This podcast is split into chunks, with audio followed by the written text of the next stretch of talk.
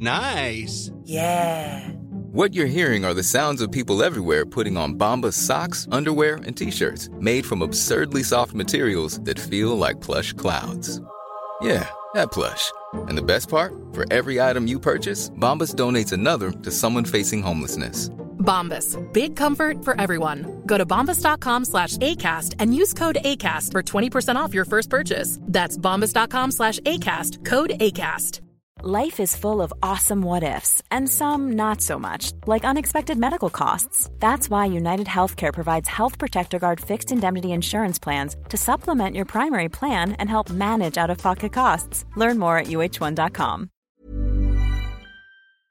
Some of the most recognizable and memorable scenes in movie history came just seconds before a dramatic death. In that moment, just before the end, when a character realizes that their death is imminent, some truly incredible cinematic moments can occur. Recently, a discussion about the best moments of realization has blown up on Twitter, prompting film lovers from all over the world to share their favorite death pending scenes. And oh boy, there's quite a collection. So, without further ado, I'm Amy from What Culture, and here are the nine greatest I'm dead and I know it moments in movie history. 9. Harry knows he's blown it. Speed. Public transport can get a bit hairy at the best of times, but it's not every day that you hop on the bus home and find out that it's been rigged with a bomb programmed to detonate should the bus ever drop below 50 miles per hour. Yeah, that'll ruin your day. The rigged up bus will eventually have to drop below 50 if it either runs out of gas or hits an obstacle, putting the LAPD in a race against the clock to find the terrorist responsible for it and keep the bus's occupants alive. Officer Harry Temple believes he's tracked down the terrorist's name, identity, and home address. He gathers a squad to raid the house, bursts into the empty home, only to notice at the last moment a small, blinking red light. He knows exactly what it is, and he realizes that the house is imminently going to blow up and kill everyone inside, including himself. He doesn't even try to run or shout, he just looks straight forward as his lip quivers and his eyes take on this glassy, hopeless sheen. But come on, knowing that the perpetrator was a previous member of the bomb squad, how did you not see this coming?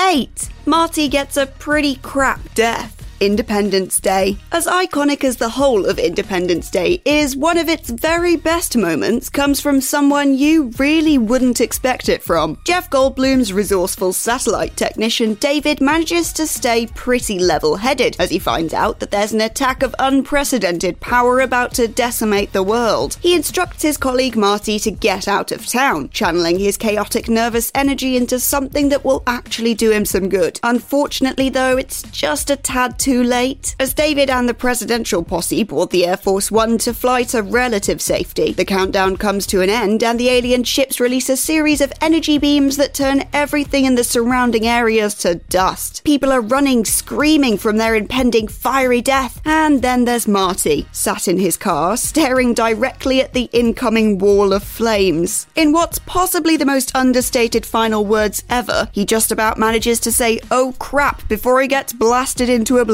His slack jaw and wide eyes say it all. He knows there's no escaping what's coming. Amongst all the yelling and crying and running for your life, you've kind of got to respect that. 7. Zorg gets his comeuppance. The Fifth Element. Anyone with a name like Jean Baptiste Emmanuel Zorg should never be trusted, and throughout this film we see that Zorg really is just the nasty piece of work we expected him to be. He's working for the great evil that everyone else is seeking to destroy, a clear indicator of a bad moral compass. And that hairstyle, just from looking at it, you know he's a bad guy. It's very satisfying then that he gets such a pathetic death. As our heroes escape in Zorg's own private spaceship, he's forced to return to the scene of the crime he's just committed in an attempt to obtain some very valuable stones. He deactivates the bomb he'd prepped, anticipating to be gone by now, but doesn't realise that he's not the only one with explosives to hand. A fallen member of the alien race he previously employed detonates a bomb of his own, and as the realization hits Zorg that he's about to die the fiery death he was condemning others to, all he can do is stutter and utter a lowly oh no before he's blasted to smithereens. You know what?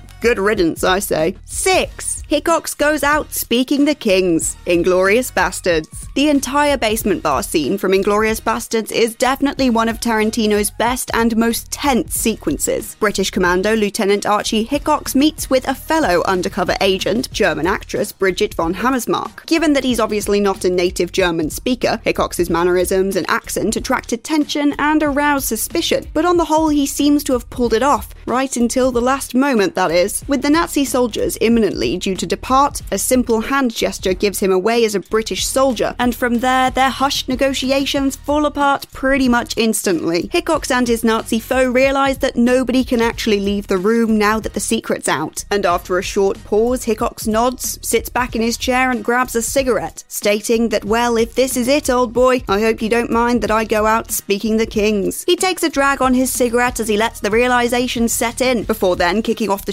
shootout that kills all but one person in the entire tavern. I mean, if you're gonna die at war, you may as well do it taking out a bunch of Nazis with a scotch and a cigarette in hand. 5. Schultz would rather die than shake hands. Django Unchained. Christoph Waltz's Dr. Schultz lived as a legend and died as one too. He's a man of morals, and it's that which causes him to recognize when his death is the only option left. As he and his partner Django closed the deal on purchasing Django's wife Broomhilda from Calvin Candie, aka the owner of the plantation they're on and an overall monster, they're just walking to the door when Candie calls them back, insisting that Schultz shake his hand. After multiple refusals from Schultz, Candie pulls his trump card. In Chickasaw County, he states, no deal is complete until the two parties shake hands. In this moment, Schultz realizes that he can't shake Candie's hand, but without shaking his hand, he, Django, and Broomhilda will all probably be shot. So he creates himself a third option. He shrugs as if in resignation, walks towards Candie with an extended arm, and then boom! With a tiny gun he produces from his sleeve, he shoots Candie right in the heart. If the options were shake or die, and the former is something he just knows he could never do, he may as well go out with a bang literally. It's even actually kind of a two in one with this entry because Candie's face when he realizes he's been shot is just incredible. And overall, from Schultz here, just true legend behavior. 4. Muldoon commends the raptor before his death, Jurassic Park. For all his warnings and reservations that the raptors were too dangerous to be kept alive at the park, Game Warden Robert Muldoon received exactly the death he wanted to prevent others from suffering. After a power failure, the Velociraptors are released, and whilst on a joint mission to return power to the park, Muldoon finds himself in the midst of the raptors. As he sees one in front of him, he raises his weapon, but he doesn't realize that they've got him surrounded. Unfortunately for him, he wasn't present for Dr. Grant's earlier warning about how the raptors hunt. You stare at him and he just stares right back, and that's when the attack comes. Not from the front, but from the side, from the other two raptors you didn't even know were there. He has only time to turn and see the other raptor at his side, realize they've outsmarted and surrounded him, and admit defeat. His last dying words are to commend the raptor, calling it a clever girl, and then proceeds to be mauled to death by its razor sharp teeth. You know what? At least he had respect for the beast. 3. Iron Man saves everyone, but not quite himself. Avengers Endgame. We're all too aware that the MCU's beloved Tony Stark kicked the bucket hard in Endgame, but in our grief, it's easy to forget the exact moments that led up to his demise. Thanos, with his smug little smile and self assured tone, again states that he's inevitable, clicking his fingers together only to realize that he's been duped, and across from him, the stones all rest in Tony Stark's capable hands. With a click of his fingers, he erases Thanos and his army. He knows full well from what he's seen before that his chances of survival are pretty much non existent. So when he takes that breath and looks at Thanos before making his final saving move, he knows he's condemning himself to death. After all is said and done, when he finally lets go, as Pepper assures him that it's all okay and he can rest now, it's a pretty emotional moment for all of us, made better by his sheer determination as he made the decision to go through with it. Whether he clicked or not, he would die either way, but this way he died once again, a hero.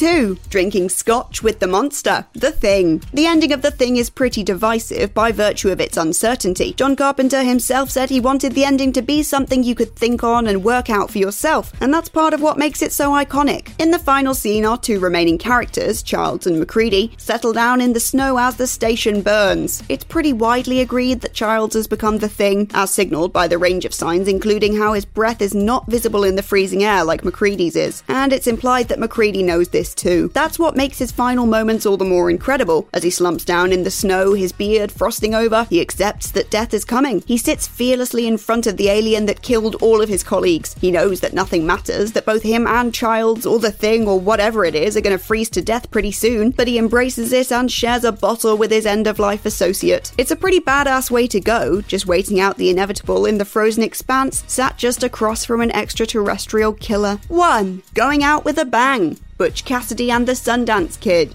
This one's definitely a little bit different from the rest. It's a hopeless but emotional ending when our two protagonists realise that they've reached the end of the line after finding that the straight life wasn't for them and embracing the dangers of the criminal career. After stealing a payroll and some mules, Butch and Sundance find themselves once again at odds with the law because a kid grasses them up. Both of the criminals are injured in a shootout with the police and retreat into a nearby building, coming to realise there really isn't any way out of this this time. They're both in a bad way and the law has them surrounded. But whilst it's clear they both know this is where their journey ends, neither of them will admit it. Butch floats the idea that their next destination should be Australia, looking forward to the future, even with the knowledge that they'll never make it there. It makes the ending even more poignant as they emerge from the building, all guns blazing, as they walk into their own doom. And that, that's William Goldberg's writing at its finest.